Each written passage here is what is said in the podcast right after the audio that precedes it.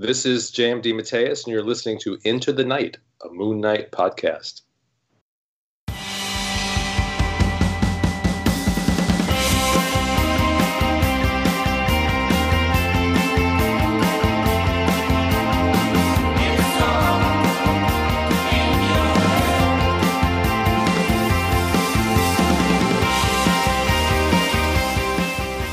Yes, welcome back, loony listeners. You are listening to Into the Night, a Moon Knight podcast. This is episode 136.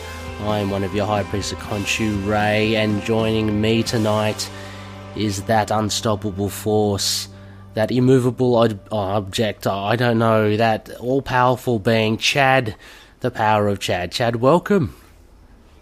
I don't know. Unstoppable object sounds kind of good. the unstoppable object. Yes. Um, the power of Chad is joining us again. Always good to have you, Chad. We um, we've got something a little different. You know, I've subjected you to to Bendis already for good or worse. Um, so that was fun, a lot of fun to do. Uh, we have a little Bendis later on in the month. But this episode, Loonies, we're going to be doing an Over the Moon arc review. And I hear you asking, well, you've done that before. What's the difference? Well, this one, as I mentioned last episode, trying to go a little left of field, um, trying to find some obscure appearances of Moon Knight. So, so this one will be Hulk, Volume Two, Issues Seven to Nine. This was released around 2008, the beginning of 2009. Uh, written by Jeph Loeb, so we'll be getting into that, uh, and and also Chad, we're we're uh, privileged to have uh, some backup story, a backup story, which I, I, reckon we should chat about as well. What do you, what do you think? Yeah, I mean, it kind of ties into a lot of other stuff afterwards. So, mm-hmm. I mean, kind of yeah. how it all gets rolling. Yep, yep, true. Um, I guess we'll get to it as well. i have got some things to ask about. Uh, some of these characters, but um, let let's hold it there until we get there. Um, so, loonies, we have the Over the Moon arc review tonight. Well, we have a, a bit of um, feedback as well, which is always good to, to have. I did admittedly put up the discussion thread a little late, but um, got some audio feedback from one of the friends of the show, fellow collective Phil, Phil Me and Perich. Hello, Phil. I know he's listening. So that will be fun to unpack.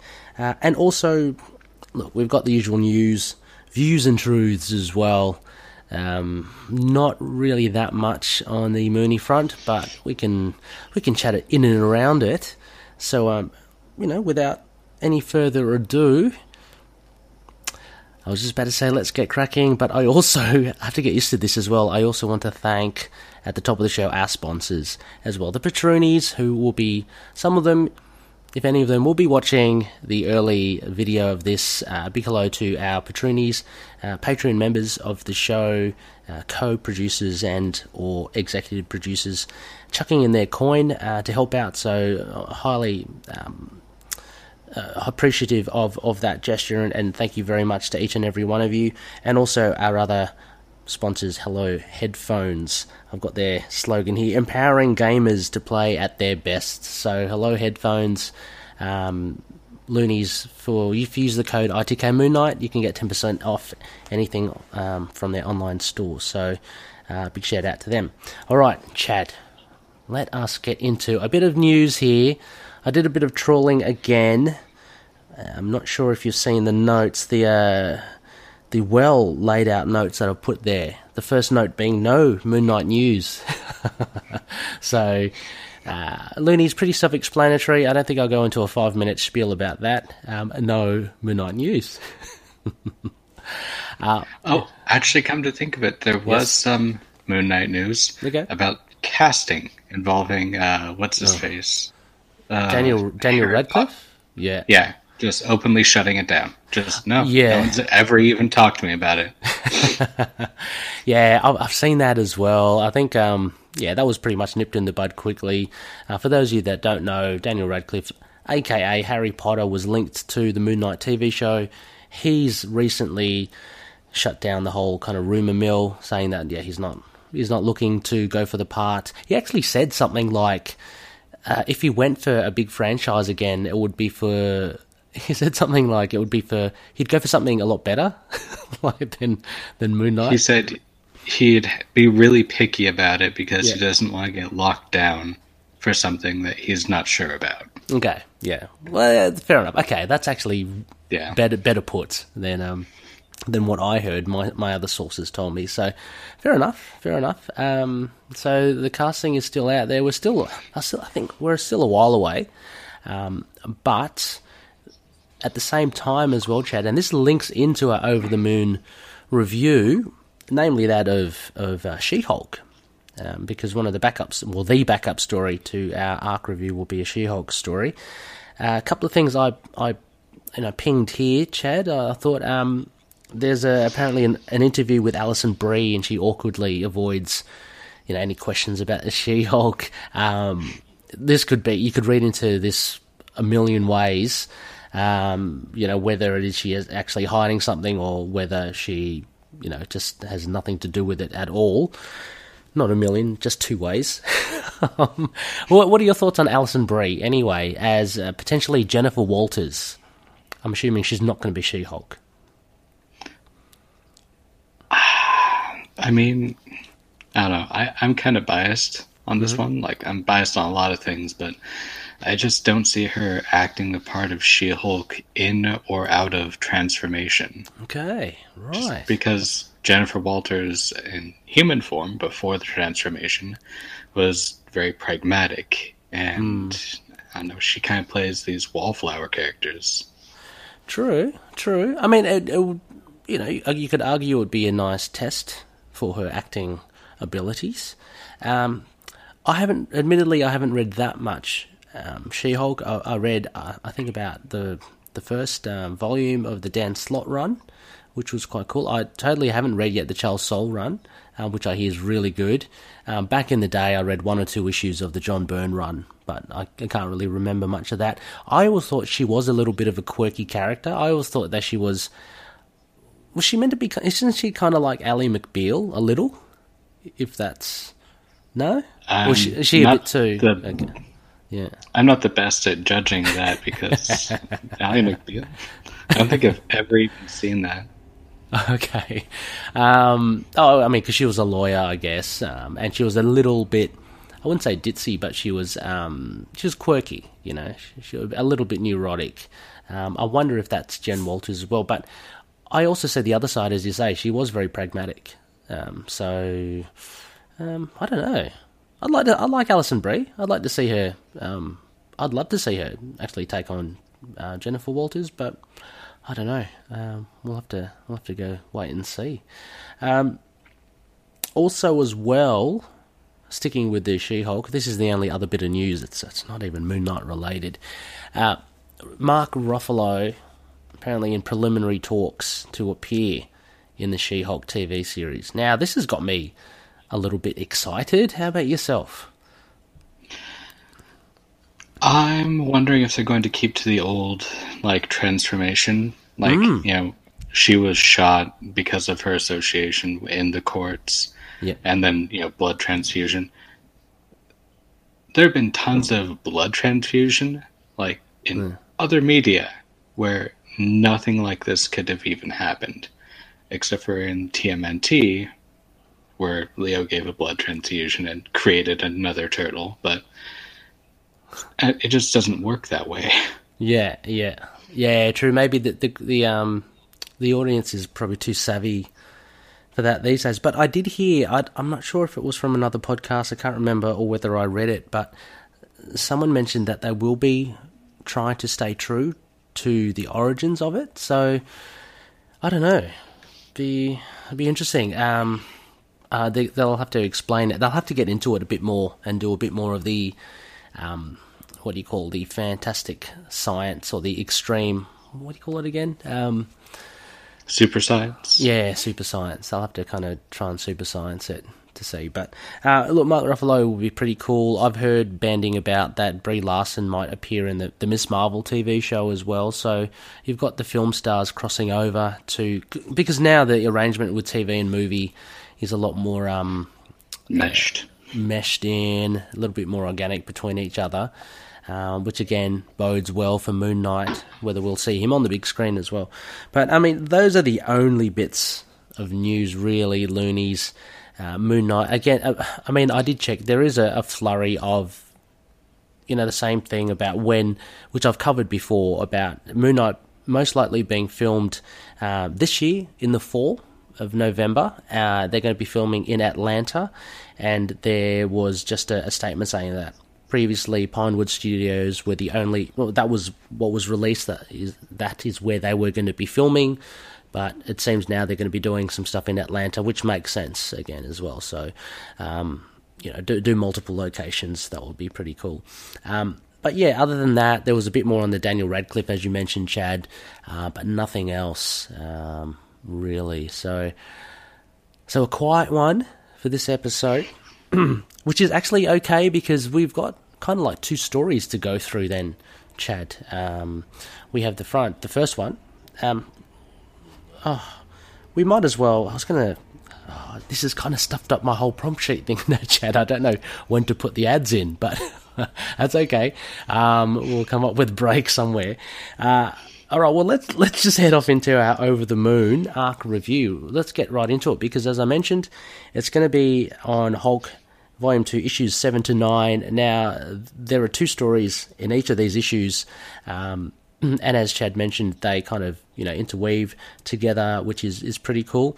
Um, the main uh, the main stories which we'll cover and we'll have a, a synopsis for bare bones for uh, uh, these stories uh, what happens in, in Vegas world's finest and jackpot that was issues 7 8 and 9 um, and the backup stories which will feature, feature She-Hulk and the Red Hulk so Jeph Loeb I'm imagining then Chad um, he really made a big push for the Red Hulk. This was this was when the Red Hulk kind of came to be, and uh, apparently, there's a whole mystery surrounding who he was, and um, we all know now who who, who he is.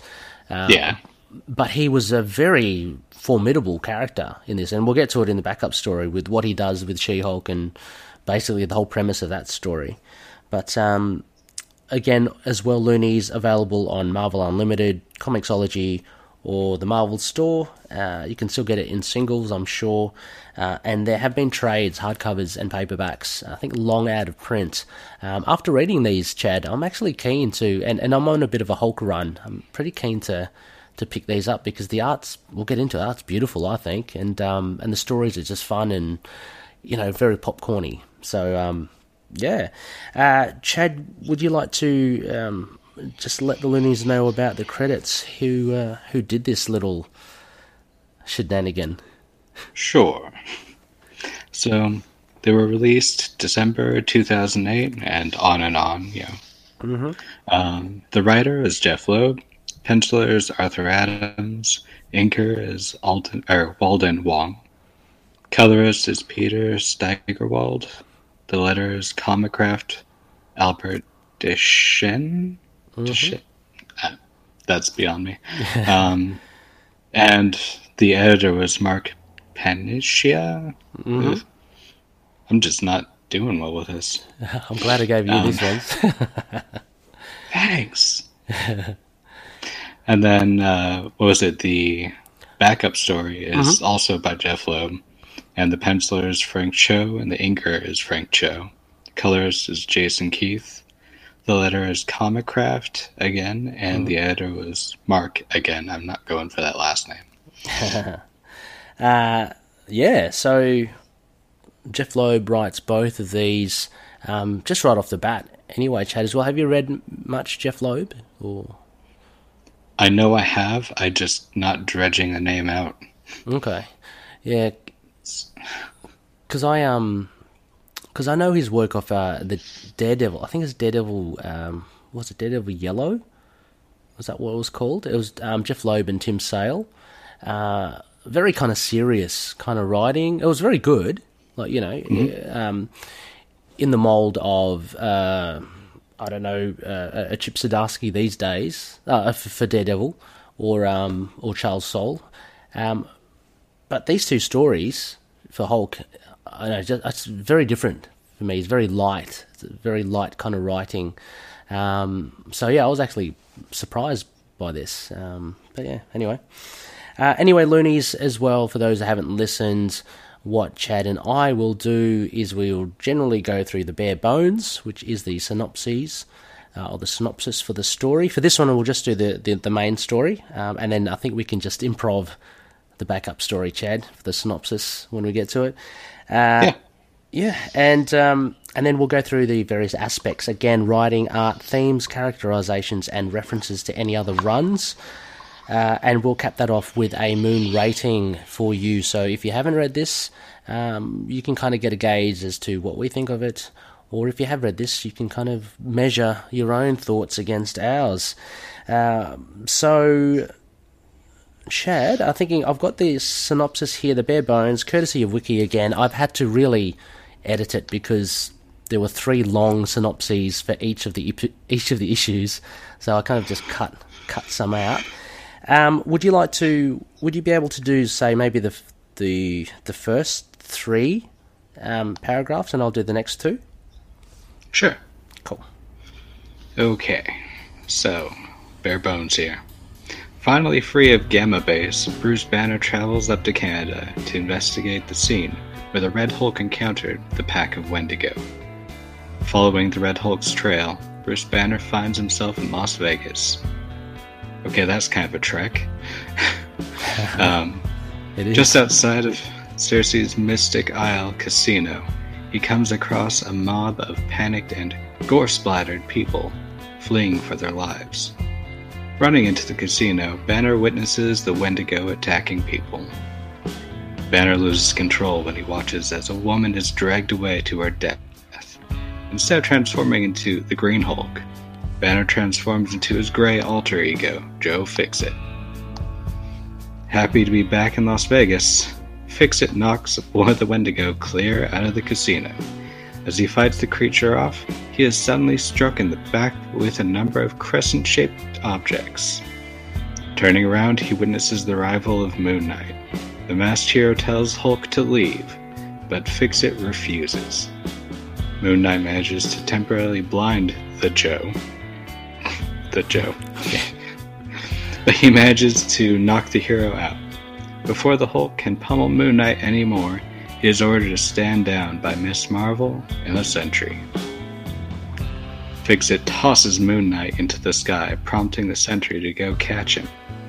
Miss Marvel then swoops in for the attack, knocking the Grey Hulk to a massive neon sign and turning him from Grey, Mr. Fixit, into the Green Savage. Meanwhile, the sentry catches up to Moon Knight, but he doesn't want to be rescued. By the time the masked hero gets to the ground, the Hulk has grabbed hold of Miss Marvel. Moon Knight then shoves sonic disruptors into the Hulk's ears. The high pitched sound causes the Hulk a great deal of pain, and the brute then tries to leap away.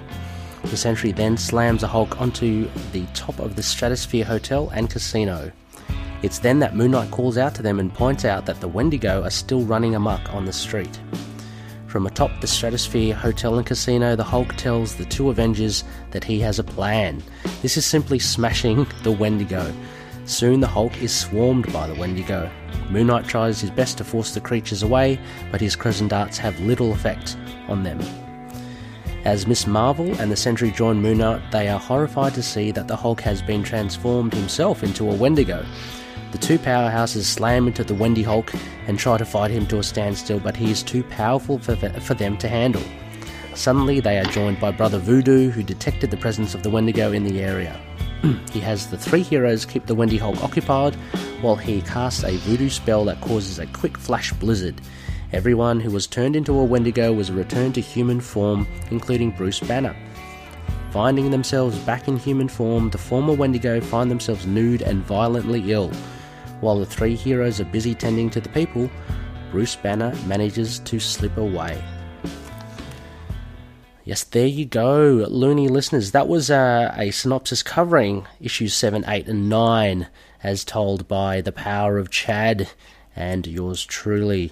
So, um, yeah, I mean, again, just off the bat, Chad, overall impressions. What did you think of this um, this story?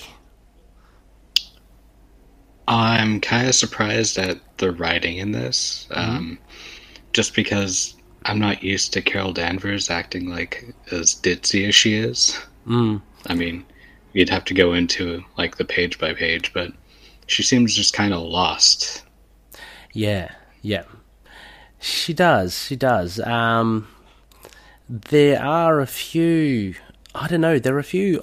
I think liberties that Loeb makes um, to characterize some of these these central characters. Um, but yeah, how did you find it? I, I, mean, apart from Carol Danvers, did you enjoy the whole thing? In effect, really, it's about only one and a half issues because we've got the backup story, which is about half half, right? So if we've got three issues, yeah. this is literally just like one and a, one and a half issues. And I'm, I'd, I guess, it'd be safe to say that um, it's probably for the best, you know, because it was just a big slugfest, basically. Yeah, yeah. I'm yeah. pretty sure that like this short like spiel in the arc, it was really just meant to springboard the back, uh, the backup bit to get into the next story on that. I think so just, too. Yeah, I think so too. It's really funny because, um, num, I mean, number one, I guess it's got Bruce Banner, so he has to have the the title, um, like the front story. But mm-hmm. I think you're right. I mean, absolutely. Uh, it's more so the interest lies more in in Red Hulk. I think that Loeb has. Um, I don't know. Did Loeb create the Red Hulk? Do you know or? Um, I don't know. Well, let maybe, me find out. Okay, so while Chad has a little look uh, in his memory banks, let's just say that because let's not give away anything. So Chad is just thinking really hard now. Yeah. Um, I'm meditating. I'm meditating. he's meditating. He's going to his um, what do you call it? Happy place to try and retrieve it, his palace. Um, yeah, that's a really good point, Chad, because uh, for all intents, yeah, I, I, did find this a fun um, arc myself. It was, to me, and I put it in the notes, it was dead simple. The premise was like, it wasn't that difficult. Uh, it wasn't difficult at all. Uh, I do love my action, so I found that a, a lot of fun to go through. Uh, although, although Mooney was in it for a bit, I would have loved him a little bit more, I thought. Uh, but needless to say, though, I enjoyed the way the Hulk was. Uh, we got two different Hulks. We got the grey and the green, which is I thought was pretty cool. Excuse me, we got four Hulks. oh, I mean, so, yeah, yeah, yeah. Apart from the backup story, I mean, in, in the front story, oh, yeah. We got three Hulks then because Bruce I mean, Banner as well. Yeah. Yeah. There's yeah. Hulk. There's Grey Hulk, and there's Wendy Hulk. Oh, Wendy Hulk as well, of course. yeah, that was cool as well. I mean, you can kind of see that coming. I'm wondering back in the day whether that was a massive, like, oh, cool moment. Like, who would have thought that you could um, mishmash the Wendigo and the Hulk? For those of you that have followed um, Weapon H now with the Hulk Hulkverine, you know the Hulk can get mixed up with anything. So, um, and the Wendigo. This has been, I think, it's been done before with the Wendigo as well, Chad. Um, I wouldn't be surprised. I yeah, mean, because that's the, nature. the lore is super open to it. Sorry. The lore is super open to just yeah, anyone picking absolutely. up on it. Absolutely, because it's it, it's basically if you get bitten by by them, right, you turn into them. Um, the yeah. only the only premise being that you have to be in Canada, but this uh, obviously this is blown out because it's in Las Vegas. So something weird has happened. Uh, probably in the issues beforehand or whatever. I haven't delved into them, so I don't know the backstory. But it's um yeah, uh, I found it just kind of really really fun. Um, did you manage to grab the creator of the Red Hulk there, Chad? Yep, it was Stan Lee, Jack Kirby, Jeph Loeb, and okay. Ed McGuinness. Oh, so it, it was their run then that created the Red Hulk. What are your thoughts on the Red Hulk? Like, I think it's an interesting take on mm. the power set and how it works on a scientific level. Okay. Um, as a character himself, I think he's a jerk, and I never liked oh, yeah. him. Absolutely, absolutely jer- uh, jerk. Uh, and for the benefit of the listeners, by no way is it a benefit for myself. Can you please explain, Chad, the uh, what you mean about the scientific side of the power um, and how that's investigated. I know he's just super strong, right? He's got like hot. He's hot. Is that it? So, where the Hulk gets an increase in his strength from mm-hmm. the gamma radiation, he basically uses it as a reactor. Mm-hmm. Just grows in his biomass. the Red Hulk gets stronger, not to the same uh, what's the right term, upward limit as the Hulk, Yeah. but he starts generating extreme amounts of uh, radiated heat, Okay. and he'll like, actually cause fire around him, and Mm, yeah, that's pretty cool. um, it's devastating when it ramps up, especially if there's a team of Hulks all generating lots of gamma, Mm. and all of a sudden Red Hulk is just unleashing infernos everywhere. So what happens? I mean, this is what I, I can't wait to see when I get into this Loeb McGuinness run and a bit more of the Red Hulk. So what happens when the Red Hulk and the Green Hulk are together? Because I know the Green Hulk, at least, well, Hulk in general absorbs gamma radiation, so he can literally absorb what's being exuded, right, from the Red Hulk, and maybe vice versa.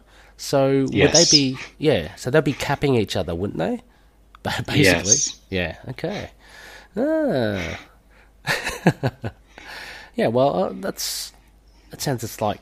But I've seen like the Red Hulk is literally like unstoppable, right? He's far far more powerful than the Green Hulk. But I just I don't understand that. Right. It's kind of like there's. So radiation kind of degrades things around it, right? It just kind of like chews away at the physical. Uh, what's the right term? Um. Like Vi- the stability of Yeah. everything. Sure.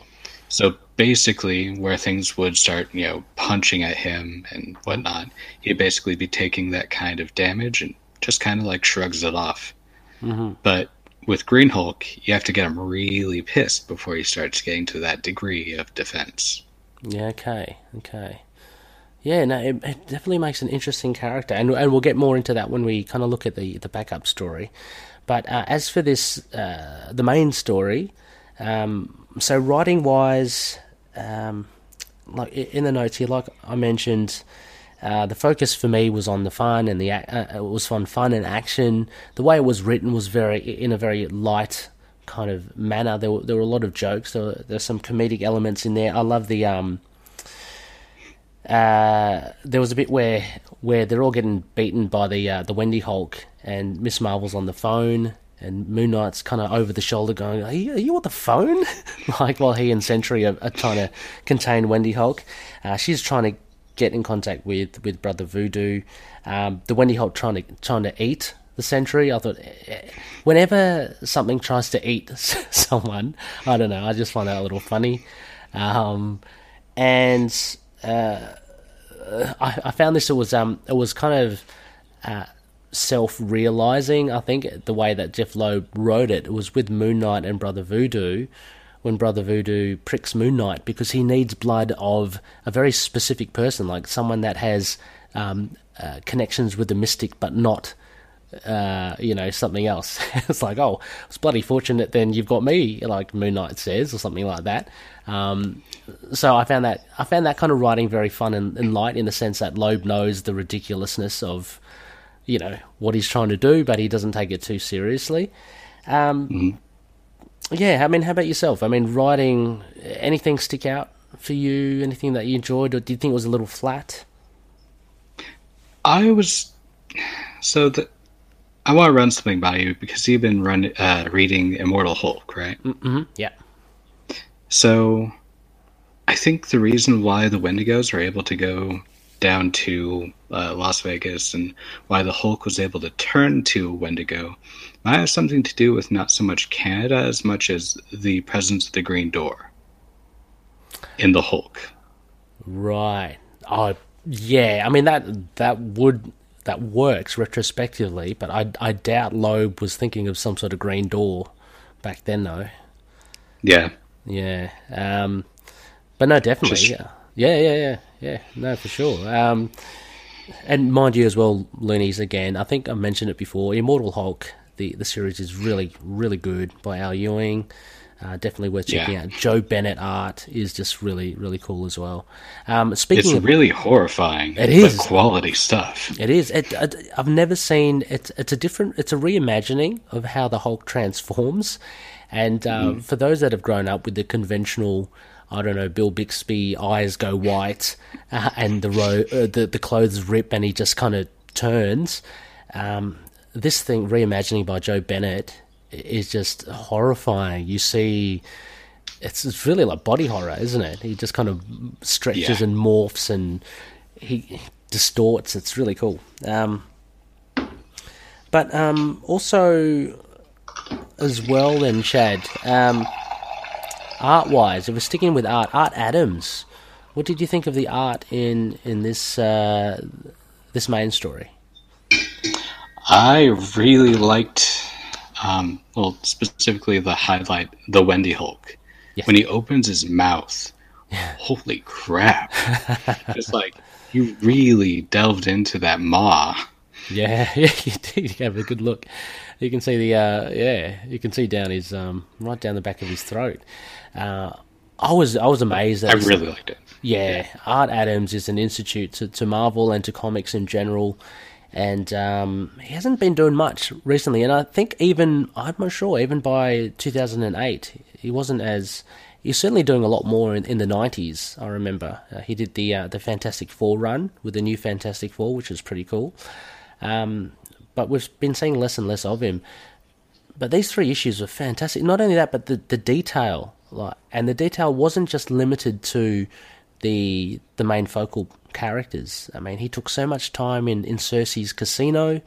Um, you look at that opening shot of Bruce Banner standing, um, looking at everyone running away, and the Wendigo just um, causing havoc uh, amongst the slot machines.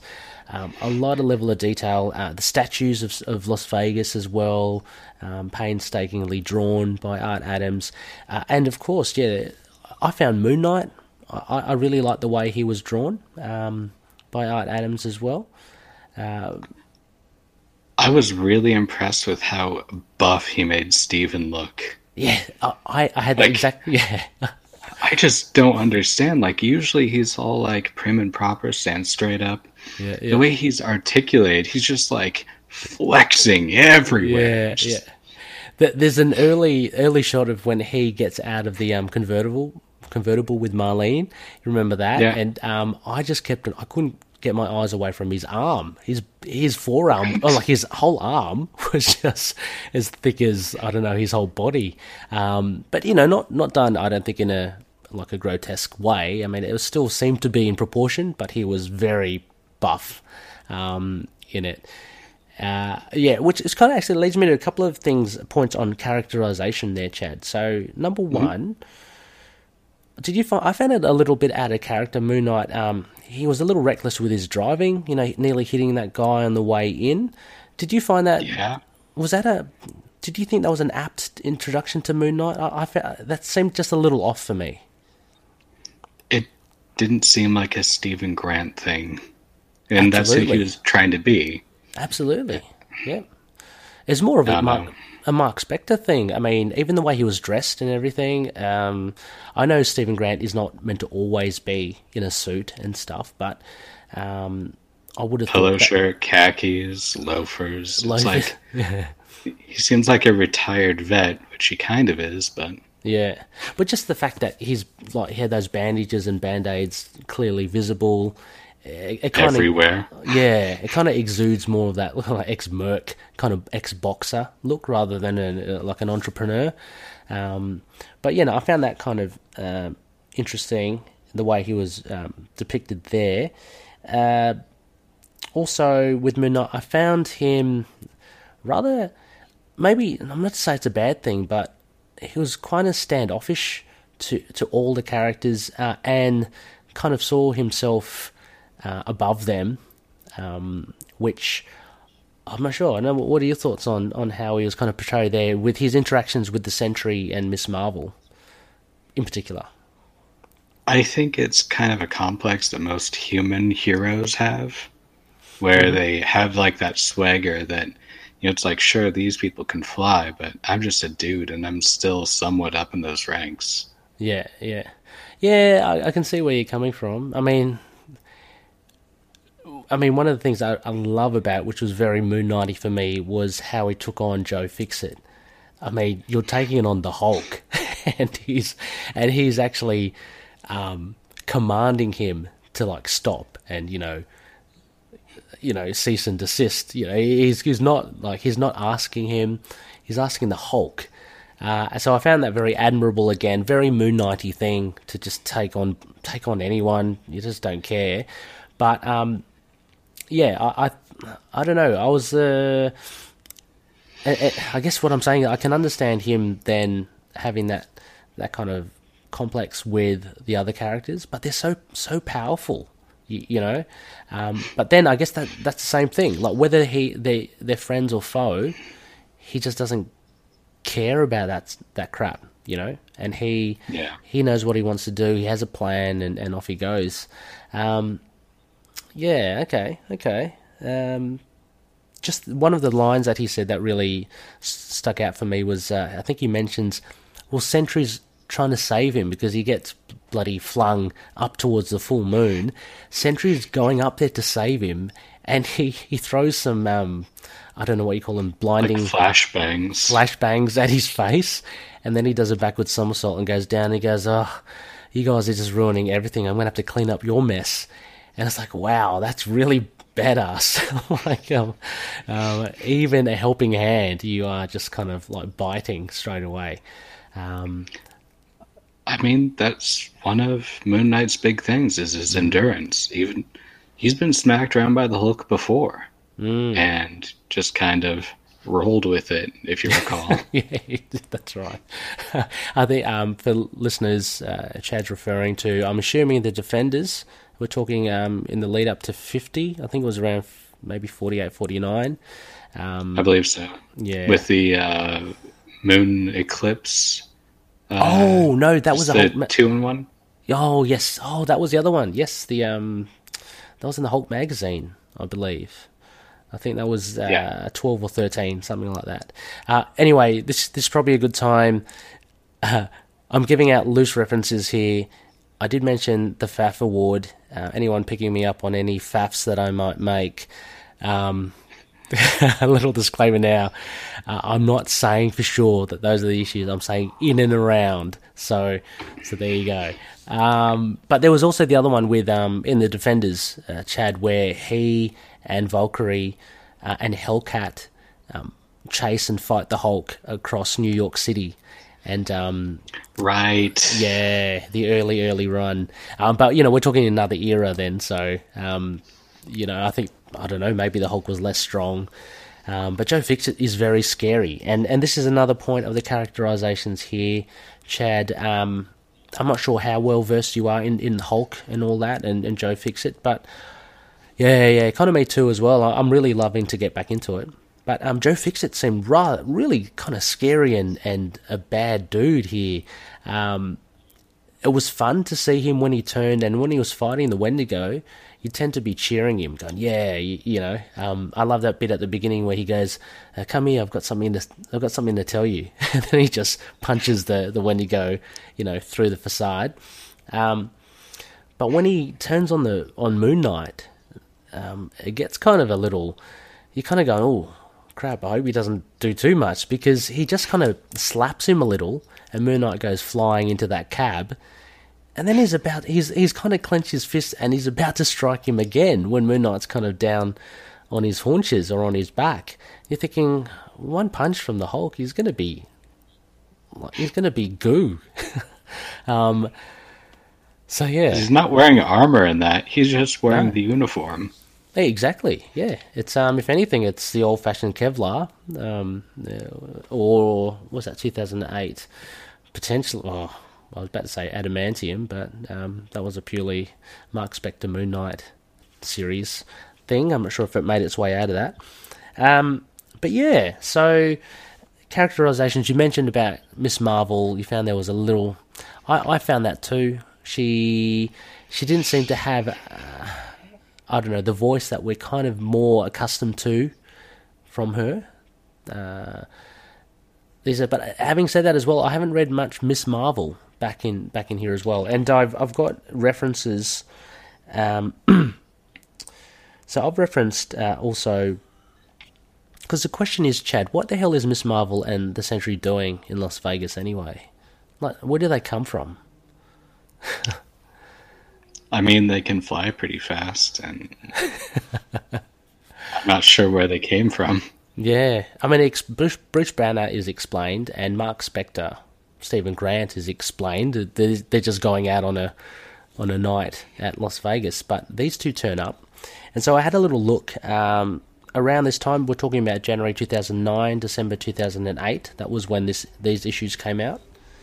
Um, so there was a Miss Marvel Volume Two, which was out around this time, but I checked the issues, um, and the issues there have nothing to do with her in Las Vegas, or actually have nothing to her, to do with her uh, and the Sentry. So again, a bit of Marvel, Marvel continuity happening here. Um, I also checked Miss Marvel and Sentry.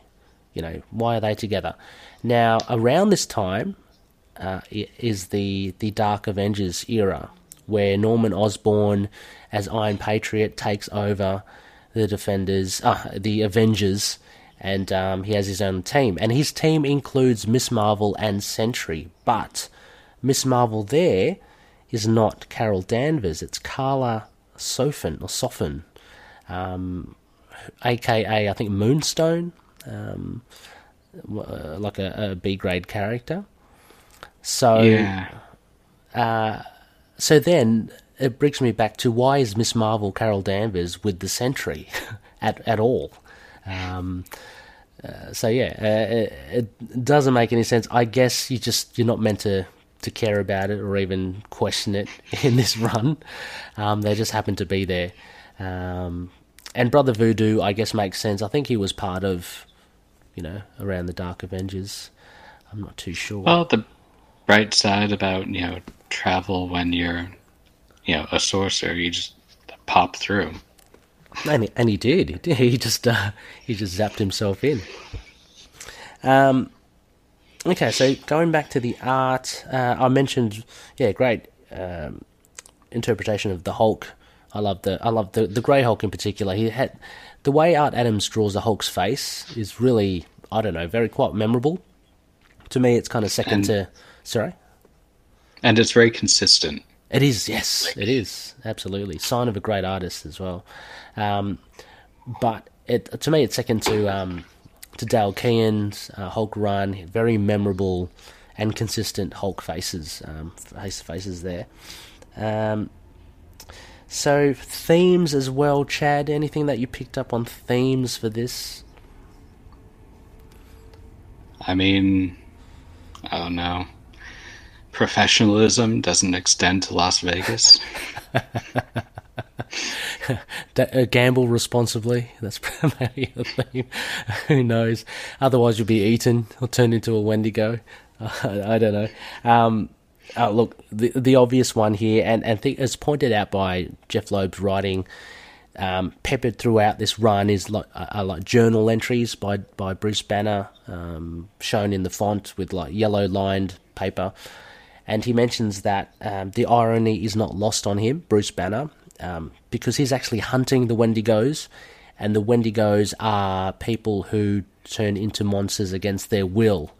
So it's kind of a he's hunting the very thing that he is, and he's actually running from people as well. So it's um, I, like that. It was a nice little neat thing. Uh, again, the parallels between the Wendigo and the Hulk are, are very obvious, but um, the fact that Bruce Banner is hunting these Wendigo apparently um, it just kind of furthers that that comparison, which I find quite interesting. Um, yeah. Uh, other than that, uh, what was the other? Oh, yeah. I was going to go into the journal writing, Chad. Now, bouncing again back to the aspect of writing, um, and we said it's a very simple kind of comic. I don't know if you did it as well. I decided mm, I'm just going to read the journals, like the the yellow um, text, and see what it yields. And it pretty much it says apart from that stuff about the Wendigo, which was nice and poetic and lyrical, it said nothing really than the the bleeding obvious. Like Yeah. let, let, let me um let me give you an example here. I'm gonna I'm just gonna pick one out of the blue. So I'm looking at issue seven. I'm gonna pick any um here, this one. I shouldn't have been afraid of letting the Hulk out.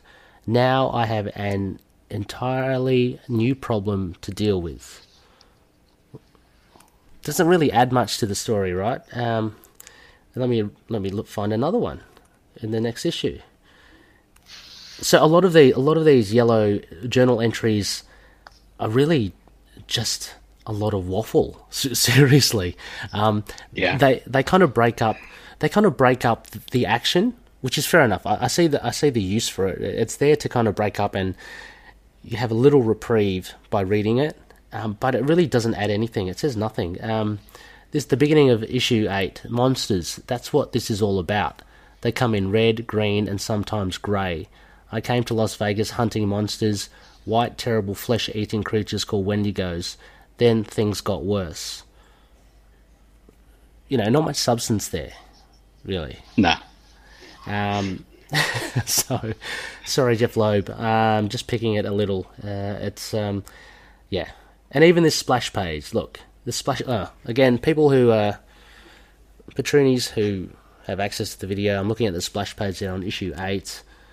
The Hulk. It wasn't long before the world found out my secret, and since then I've been on the run. Yes, we know that. You've, it's been said a million times. you know. Um, I you mean, know- there was a show all about that. Exactly. My my Everyone sole, knows it. everyone knows it. Yeah, my sole responsibility has been keeping the leash on the Hulk. At this moment, the leash has snapped. Uh, when has the leash ever snapped? Uh, always. Whenever he turns into the Hulk. So it's it's not much substance I find to this sort of writing, but I think the way I justify it is that the writing takes a backseat to the to the great art and the action sequences. I think that's the most that I get from this. Um, it's a different sort of enjoyment, I reckon. Yeah, um, Like you said, it's yeah. popcorn. it's yeah, exactly. It's a popcorn film. You, you you munch away. You look at the you look at the. I, say, I don't want to say pretty pictures because they're a lot more than that. They're, these are very nice. I really do enjoy. Um, I really do enjoy the art here. Uh, just a couple of final things here, then, Chad. Um, let's see characterizations again. This is Ray getting really nitpicky. Um, Okay, so we see at the beginning of issue 7, explain to me, Chad. This is new segment, Loonies, explain to me, Chad. Okay. uh, at the beginning, we see Banner walking into the casino. He seems to get rather nervous or agitated, and he says, Stay calm, stay calm, stay calm, because he doesn't want to let the Hulk out. But the Hulk comes out as Joe Fixit the Grey Hulk. Now, correct me if I'm wrong, Chad, but the Grey Hulk always comes out at night anyway. It's nothing to do with adrenaline at all. So, what's happening there? I mean, why? Yeah, I don't know. It could just be an emotional reaction since Joe Fixit is enamored with casinos. Could be, yeah, yeah. I don't know. Yeah, I mean, yeah, it could be. Um, but it just implied with Banner going, "Calm down, calm down," that he didn't want to let. He knew that it was coming. That he was going to let that. Maybe he thought the Green Hulk was going to come out, but for some reason the Grey Hulk came out because you said the the love for the casinos. Anyway, I found that a little a little questionable, as uh, one Yeah. of my co-hosts would say, a little quibble. Nothing too big. Um, the other little quibble that I like to pick is Ray with his uh, tweezers picking away. Um, the Hulk skin. Okay, look, and I've I've got this. I've quoted this from the wiki um, Hulk thing. Um, the Hulk skin is impervious to conventional blades. Adamantium and vibranium being strictly the few known metals that can effectively pierce and penetrate his skin. So, two things. I guess the crescent darts being lodged into the Hulk, and the Wendigo bites. Um, so, how come the Hulk skin can be so easily pierced? I'm just, you know, It could be supernatural element. True. I'm not sure. Yeah, true. I'm not sure if the Hulk has any vulnerability against the supernatural, but potential. Or that that they could be just really strong, like really strong biters, and you know, they just Stronger than 50 cows. yeah, yeah, exactly. Yeah, the Hulk can take a, a shell, like a mortar shell, to his you know to his face, and he'd still be okay. um, so pretty strong bite. Um, potentially the Crescent Darts are adamantium. Again, we did see that in Mark Spector Moon Knight. Maybe they are. Maybe they Maybe it's oversight. Maybe. I think there might be a bit of oversight here, Chad. A bit of oversight from Mr. Loeb. Uh, Something to marvel at. something to marvel at. Um, yes, I mean those were my only other notes. Um, anything else that you'd like to mention, Chad, about this issue? Oh, the, this arc? Uh, not that I can think of offhand, except for where the hell did Marlene go? Mm. Yeah, she either got turned or she ran away with some of those soul survivors. Who knows? Uh, yeah, Marlene. Usually, oh, that was the other note I was saying. Usually, Marlene is the Deus Ex Machina, right? But Yeah. we get a blatantly obvious one here with Brother Voodoo. We get non-stop fighting, which these three can't seem to stop the Wendigo. Then, lo and behold, Brother Voodoo comes in, blah blah blah, casts a spell, everything's fine. Like, why wasn't he just brought in at the beginning? you know. Yeah. Um, so that kind of that kind of I don't know about you. That kind of irked me a little. I, I, I love seeing Brother Voodoo, especially again without Adam's art. But it's like, come on, this is how you're going to wrap it up? Why doesn't Bruce just hang out with Brother Voodoo? Yeah, Like, why doesn't he just like try and figure himself out in the presence of, you know, Jericho Drumm? Just yeah, you know, Exactly. maybe he'll have a ghost of a chance then. But no, Bruce Banner slips away when he can. Like he's too used to that lonely man theme of walking away in the distance. you know, uh, just stick around, have a few exchange notes with Brother Voodoo. Things would help you. But no, off he off he goes. Um, yeah, so I know I thought that was a little. I, I feel, I feel the punchline, uh, for want of better words, from Jeph Loeb was the Wendy Hulk. That was that was his big reveal. That was what that was his little ace in the hole for the whole story. Um, but then after that, I think he just didn't know. Okay, well then, okay, how do we? How am I going to get out of this one? And oh yeah, just bring in someone magical, and yeah, bang, bang, back to normal. Magic fixes everything. Yeah, yeah. Well, at least he jokes about it as well. I think Carol Danvers says something like, "Well, this is what you get when you can't contact Doctor Strange." At least, you know, uh, she makes a little quip um, uh, about Brother Voodoo, uh, which I thought was quite funny. Uh, so anyway, um, yeah, Chad. Uh, actually, let's hold off on the, on the marketing. Let's mark it as a whole with the with the backup story, right? Because then we have an Okay. entirety. So uh, wanted to dwell on this first, Loonies, because of Moon Knight's involvement in it. Um, the backup stories, which uh, I mentioned previously, uh, which were Hell Hath No Fury, issue 7, issue 8, Like a Woman Scorned, and the last issue 9, Revenge of the Lady Liberators. Um, uh, this doesn't have Moon Knight, but as Chad mentioned as well, it's quite intertwined with this whole Hulk thing because the Red Hulk had something to do with the Wendigo. Is that right, Chad? Um, Yeah, the Red Hulk is the guy who was killing the Wendigo Killing to the Wendigo. set off all this. Ah, right. Yes. So there's that. Um, I think is Bruce Banner just hunting the Wendigo, or is he hunting the Red Hulk as well? I can't remember. I can't remember. I think it's kind of both. Okay. So he's on the trail of the Red Hulk, and in the backup story, we see the Red Hulk. Um, look, the bare bones for this, Chad, um, I think it's pretty simple for the backup story. Um, all I'm going to say for it is She Hulk gets the living crap beaten out of her by the Red Hulk, so she wants to exact revenge on him um, and she finds an opportunity to do to do so. She calls in some of her best friends, I guess some of these big hitters uh, like uh, Valkyrie and Titania. Is that Thundra. Thundra? Oh, thank you. Good. Uh, It's kind of a difference there. there is, yeah. I knew I was, I knew I was wrong. I knew it began with T. Um, yeah, and uh, Uh, let's see, there was Hellcat. Hellcat, Spider Woman. Well, second, like the second wave came in. It was Yes. like uh, Spider Woman, Hellcat. Uh, Invisible There was- Woman, Yeah. Storm. Uh, these are big hitters. We're talking big hitters. Um, uh, Tigra as well. So Tigra and Hellcat. I found that was funny. They they came in. They scratched, uh, scratched away. Um, see.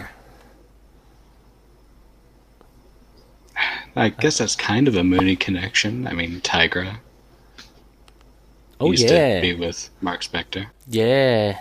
Missed opportunity there. She should have mentioned something somehow. I mean, but how was she to know in Las Vegas?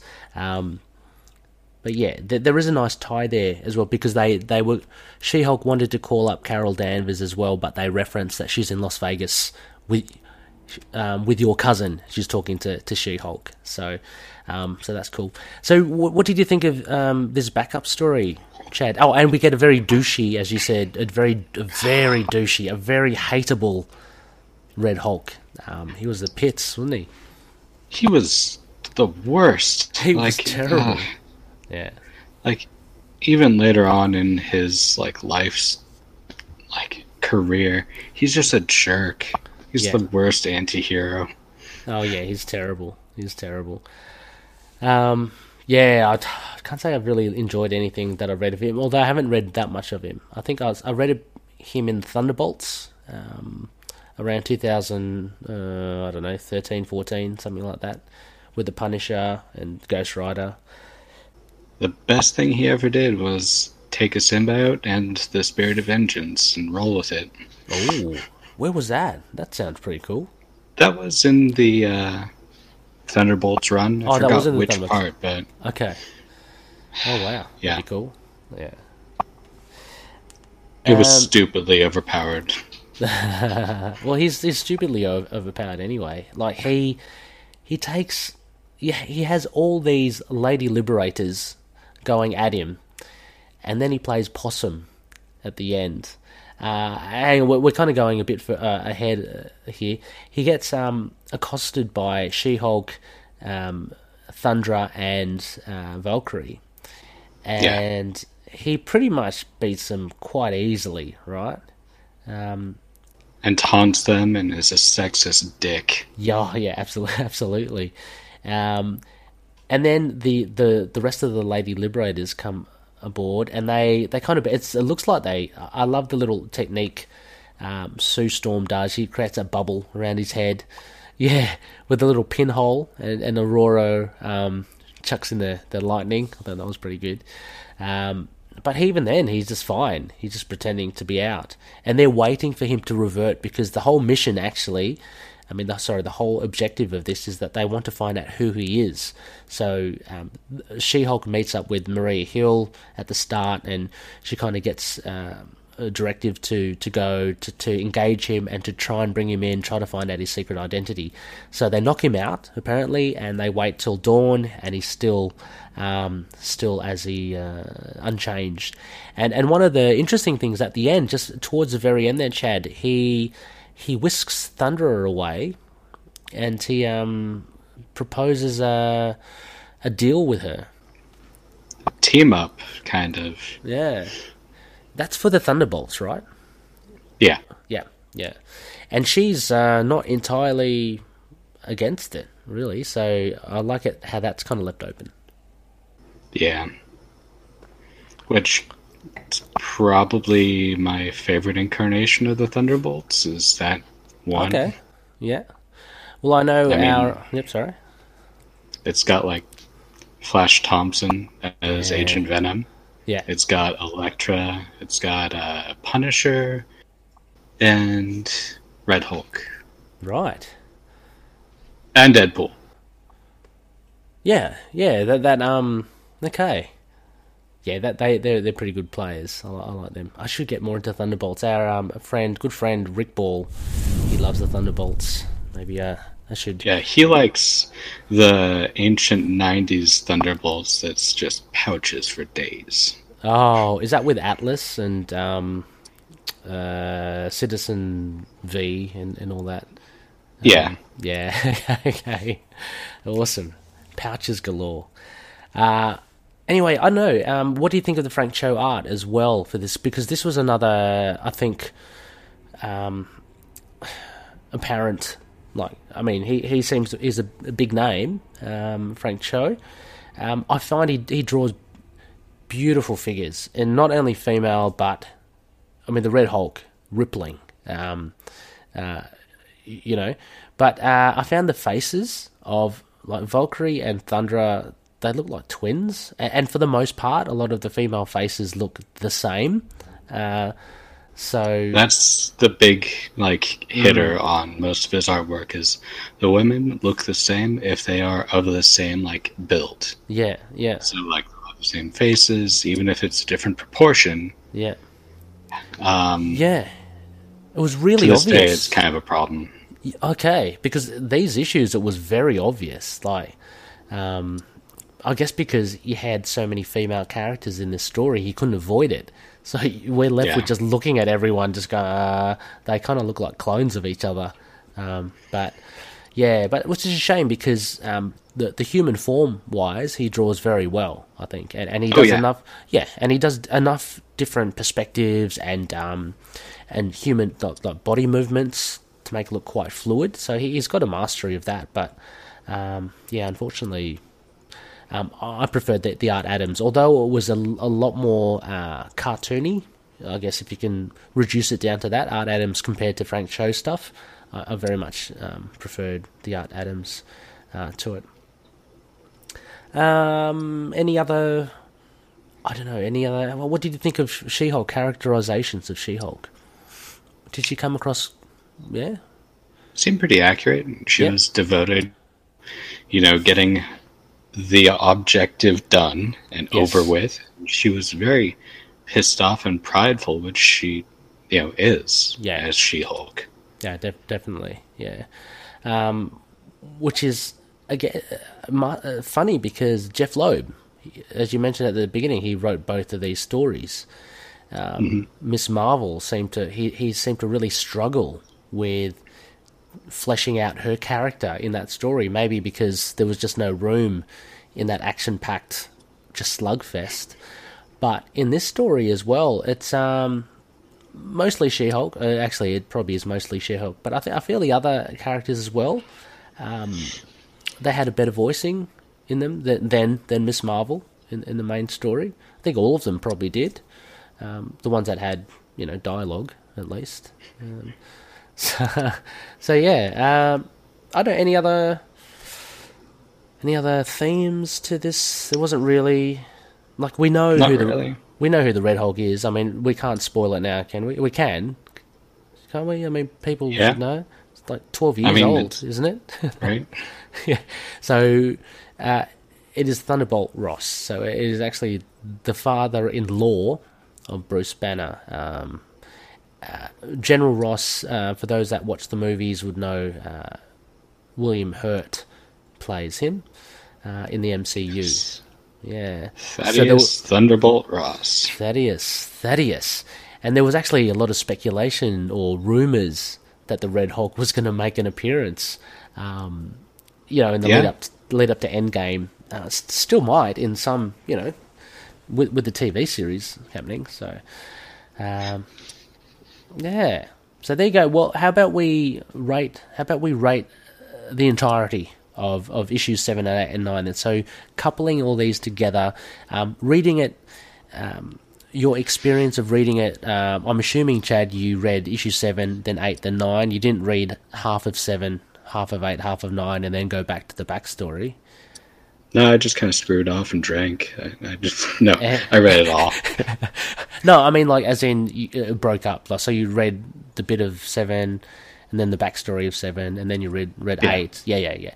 I, I think it works best that way because it, it's a nice way to kind of break things up. Um, uh, otherwise, I I think a lot more of the the faults would come out in the main story if we just read it as an entire story. You, you know what I mean? As a one yeah. and a half issue size story. Anyway, so what would you give this um, this arc with Moon Knight, considering Moon Knight as well? Brief, but still, you know.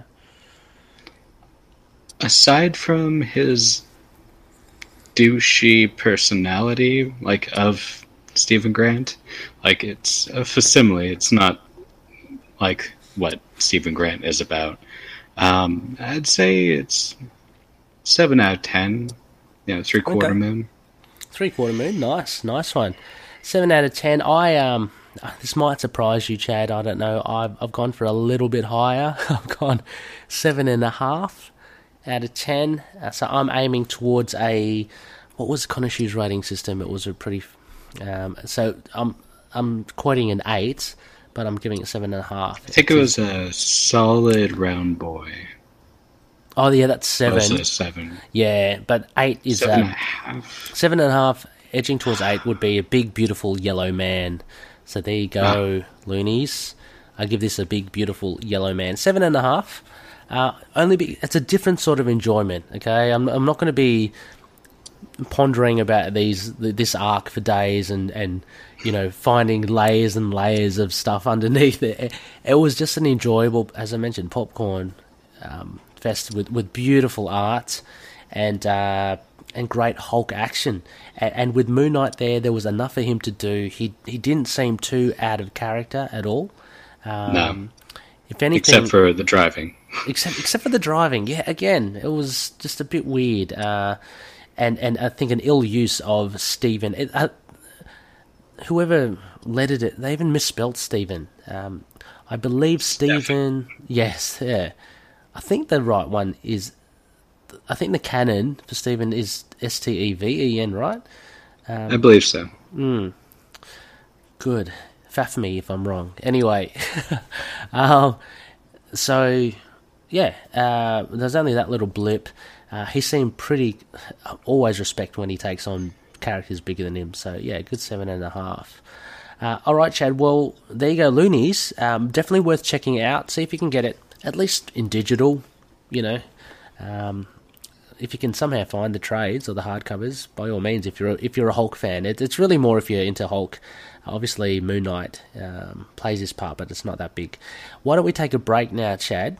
And when we come back, let's uh, let's wrap up this show. Uh, but we have uh, some feedback to get through, and then uh, we'll let the loonies know about the upcoming episode after this one. Catch you soon. You belong, you belong, you belong, you belong to the Mary Marvel. Anyone hear us? This is Trey Lawson. And I'm James Hickson. Anyone can hear this broadcast. We need your help. We've been kidnapped and imprisoned in a tomb by this creepy old undertaker named Mr. Gravely. And he's forcing us to review his collection of Marvel horror comics. Stuff like Tomb of Dracula, Werewolf by Night, Man Thing, Ghost Rider, and so much more. forcing us to record these reviews as a podcast called The Tomb of Ideas. If you can hear this, please contact our families. Call the authorities. Anyone. Tell them we can be found at. Now, now, boys, let's not give too much away. You can find James and Trey every other Wednesday at the Tomb of Ideas, a Marvel horror podcast, a proud member of the Cinepunks podcast group. See you there, Tomb Believers!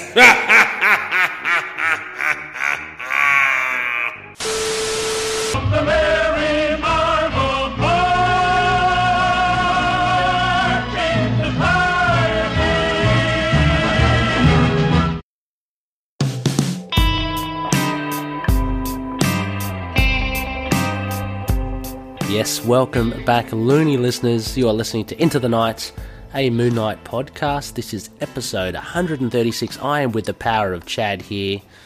You know, I have gone straight to the source. Um, no dilly dallying about. Get uh, get Chad on. Chad, you so how you how you going there? How you holding up? Good. Most of the way through my coffee pot for the night and almost Excellent. done with my rum. I'm assuming you just take your coffee straight, right? Just black. Yeah. Yeah, good, good man. Because then you get the the maximum coffee taste, right? I always have that as well. No sugar, no milk. Otherwise, then Nope. kind of just coffee. Exactly, exactly. Well done. Um, anyway, loonies, we just reviewed that arc review, and we have some feedback here. So, what I'd like to do is we have our uh, we have a voicemail. We have a an audio file sent to us from Phil, Phil Ian Perich, friend of the show, um, co-host to uh, the Ultimate Spideycast, um, the Scarlet Spider. Anyway, Phil dropped in some thoughts on uh, on this review right here, um, and I'll play it right now. So take it away, Phil. Hey, High Priest of Khonshu and fellow loonies, it's Phil again. That's right, two weeks in a row. Um, I just been meaning to send in more feedback because one, I love this show. I love the character of Moon Knight. Ray's the man. And two, Ray has been sending in a lot of feedback to uh, my shows on the Capes and Lunatic Sidekicks podcast, the Quantum Zone, and now the Ultimate Spidercast, uh, which he's a part of once a month, as if he's hadn't heard that 50 times already. Anyway, uh, and then I heard, hey, Hulk 7, 8, and 9. Um, I knew I had these issues, and then it's been a few years since I had read these. And then when Ray reminded me that uh, my favorite Hulk, the Gray Hulk, Joe Fixit, was in this, I was like, oh, I have to send in feedback. Yes. Um, that's when I started reading Hulk, was uh, during the uh, Peter David's run. Uh, my very first new issue was Hulk 353, uh, Hulk in Las Vegas. But um, anyway, that has nothing to do with these issues. But yes, I love Joe the Joe Fixit Hulk, and I start. I read this tonight, and then a funny thing occurred to me. Ray, did you like Moon Knight's uh, the way he was written in these issues? Because Moon Knight, and then uh, Carol Danvers as Miss Marvel and the Sentry come in. Uh, any of this seem familiar to you, Ray, or anybody out there? Um, these seem, these three seem to make quite the trinity. You know, the uh, the big super strong guy flying in a cape, get a warrior woman. Hmm.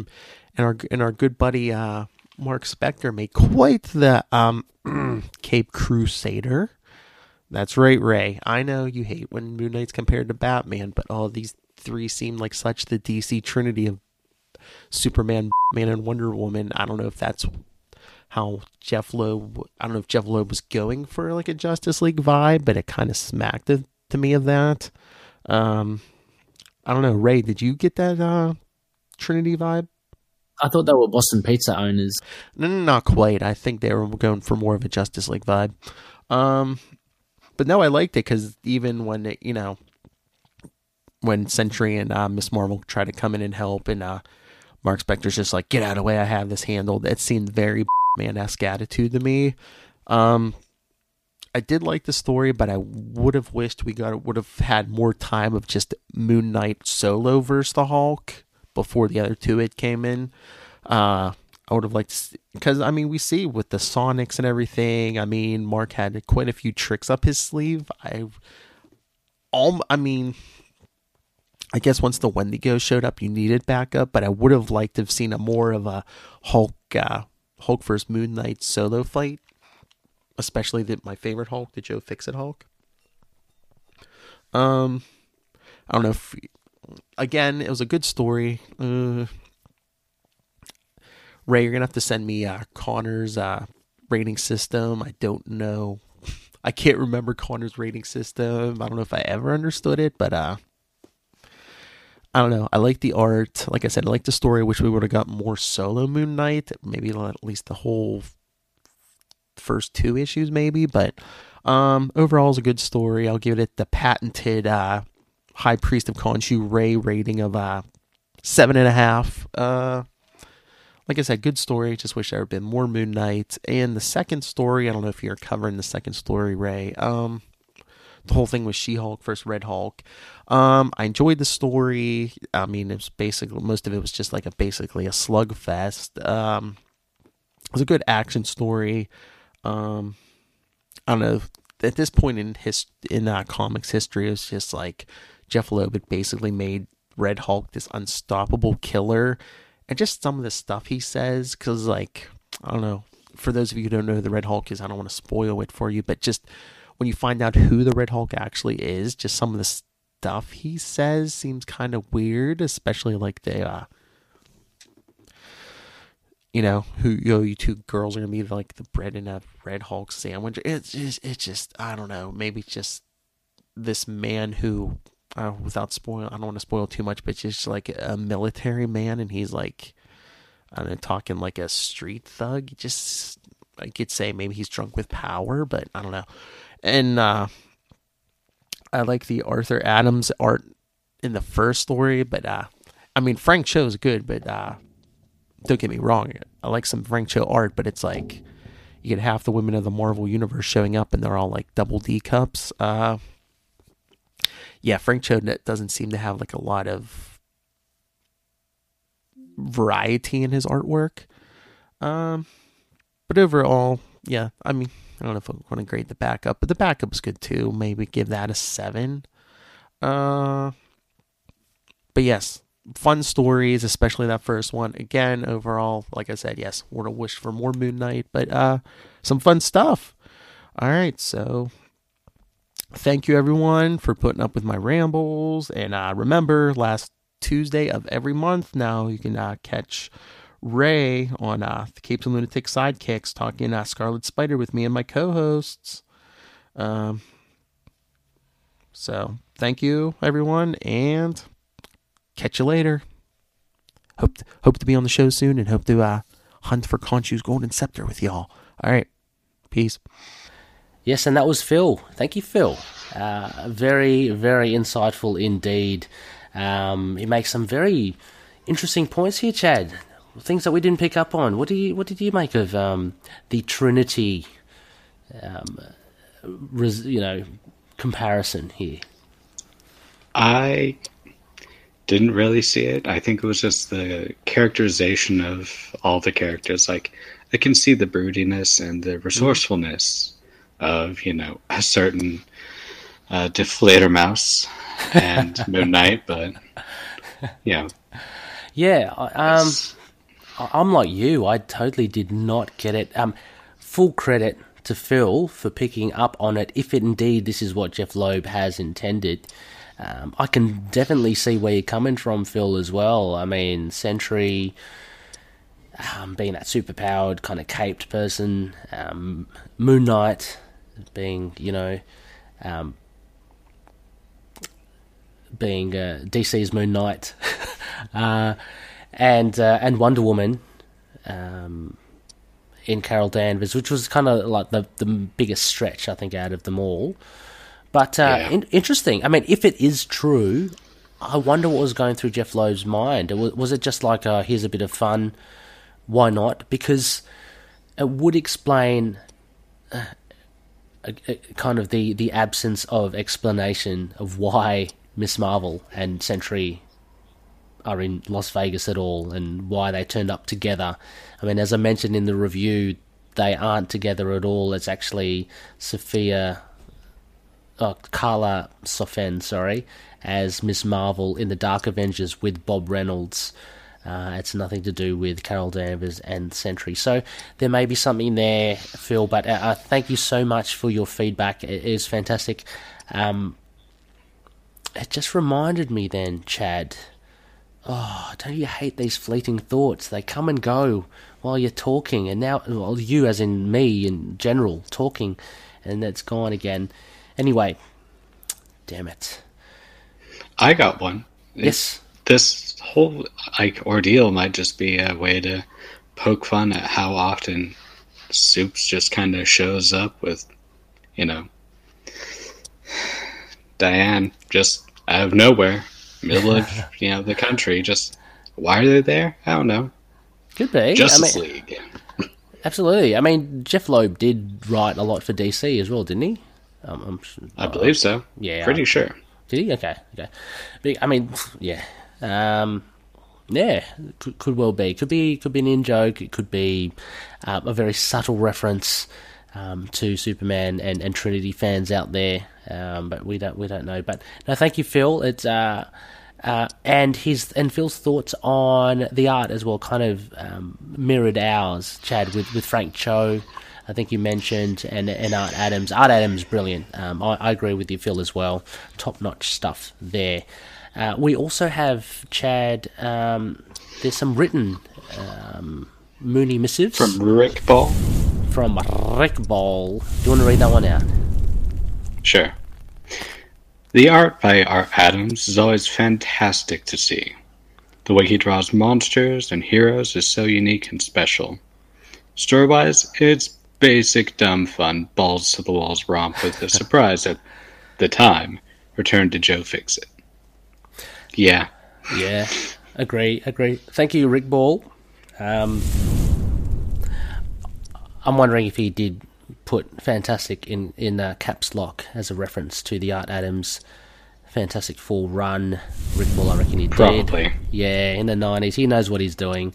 Uh, thank you, Rick Ball. Very good indeed, uh, and totally agree. Um, totally agree. What balls to the wall romp? That's what it is, Chad. It's balls to the wall. anyway, um, we also get another little bit of uh, feedback again from Phil. Phil, very well, uh, very well done here. Phil's put in fun read. It certainly is always a good time when Joe Fixit is involved. I totally agree as well. He does add a lot. He's such a. I'd like to see Joe Fixit versus Red Hulk. I mean, it's kind of like douche versus douche, isn't it? I mean, in douche, Joe Fixit in a good way. I mean, because he's, you know, he talks the talk, doesn't he? He's uh, I'm not sure if I'd enjoy that. I'm sorry, just like that that's just too much. There'll be too much, too much doucheness. Uh, a uh, like douche uh, concentrate. Um, yeah, I don't want to. That phrasing is bad. uh, Chad's gonna need a gonna need a shower. More rum. this. More rum. Yes. Yeah. Where's the whiskey? Let me have a swig.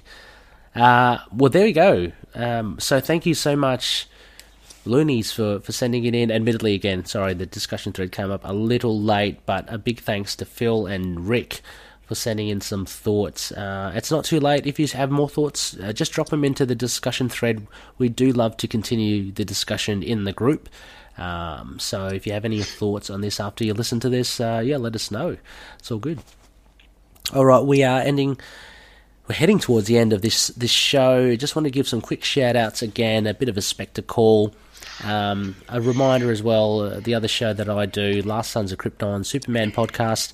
Our episode thirty eight has just been released. Um, f- funnily enough, as well, it's based on a request by Phil Phil Perrich.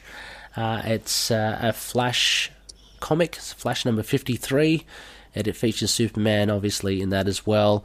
So that's just dropped. Go check it out if you're a Superman fan or uh, curious. Uh, also, a reminder: the last Tuesday of every month uh, on Capes and Lunatics Sidekicks, I do co-host with Phil and uh, um, our other co-host as well, Matt Kona, also from the, the Quantum Zone.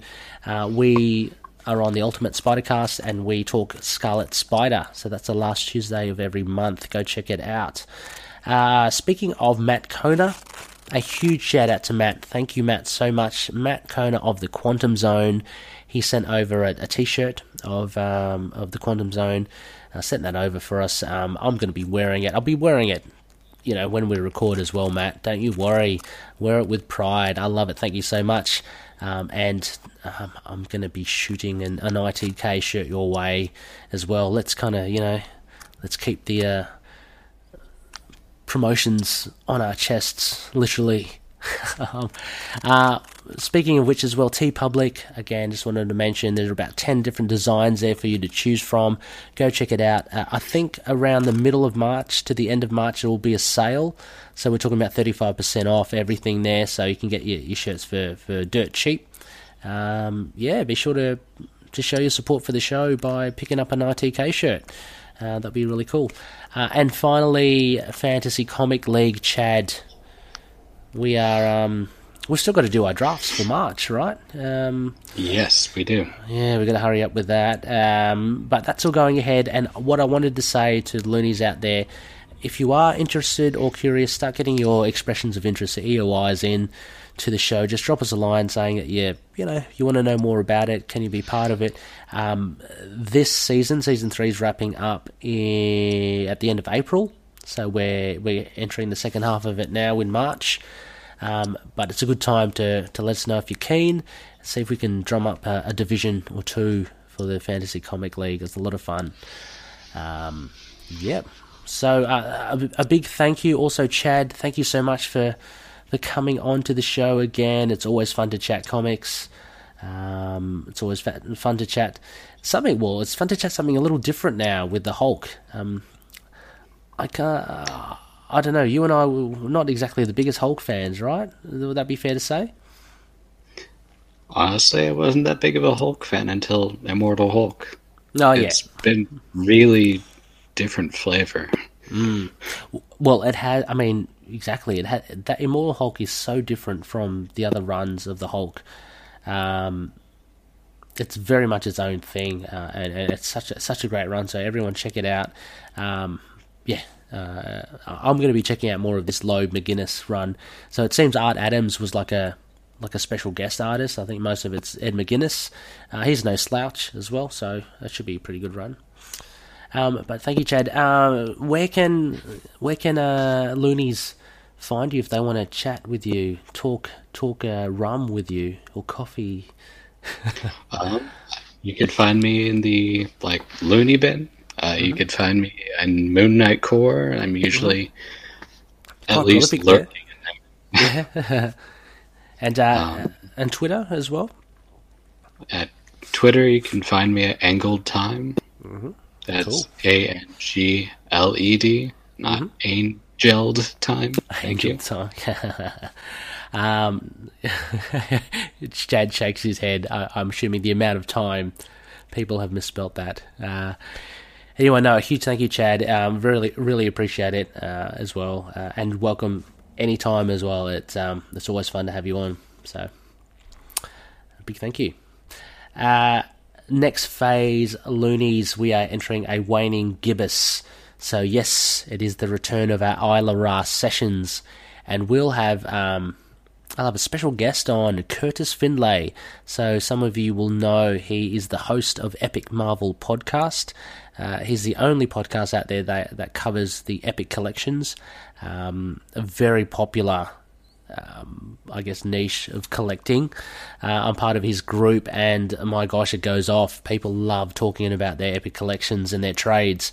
So I can't wait to chat comics with Curtis and to find out his four Desert Island books. I know them, I haven't read them. Um, very interesting. Very interesting indeed. Can't wait. Um, finally, Loonies, we are part of the collective. Uh, look, where there's a whole network. It's a loose network of uh, kind of like-minded people, character-based or geek culture-based. Uh, the likes of Sons of the Dragon Immortal Iron Fist podcast, Thanos and Adam Warlock podcast. Um, I just listened to their recent episode of Death and Resurrection in the Marvel Universe. That was very cool indeed. And uh, we are Venomaniacs, a Venom podcast. So amongst that and amongst others, uh, go check them out. Uh, you can find them in the link on our show notes down below. Uh, finally, you can email us on itkmoonnight at gmail.com. We'd love to hear from you. Or um, just our social media like Facebook, Twitter, Instagram, YouTube. We're on Discord, uh, Get Vocal, where we are on now, uh, Patreon, and Podchaser. And we have websites in Libsyn and WordPress. So, yeah. Uh, a big thank you again to Hello Headphones uh, for being our sponsor. Uh, again, with the code ITK Moon Knight, you can get 10% off on their online store for anything. So go check them out. They they uh, produce quality stuff. Uh, ratings, if you'd like to give us a rating, that would be really good. Uh, you don't have to, or if you want to give us a, a lower than, you know, lower than four or five star, um, uh, let us know why. We'd love to improve the show um, and hear your thoughts. Um, and finally, podcast catches. We are on most of them, if not all of them. Go check them out. Whatever you're listening to now, um, and stuff like Podbean, TuneIn, iHeartRadio, Spotify, Stitcher. We're all on there. So check us out. Anyway, um, I think that about wraps us up. Chad, a big thank you once again. And uh, uh, and I'll be I'll be chatting with you online um, soon enough for sure. We've got a couple of other things as well, which we'll have to kind of prep for. It's all good. We've got to get our drafts in for this for the comic league. Busy, Yeah. busy, busy. So much to do. anyway, um, as always, loonies may Khonshu watch over the denizens of the night. Catch you later.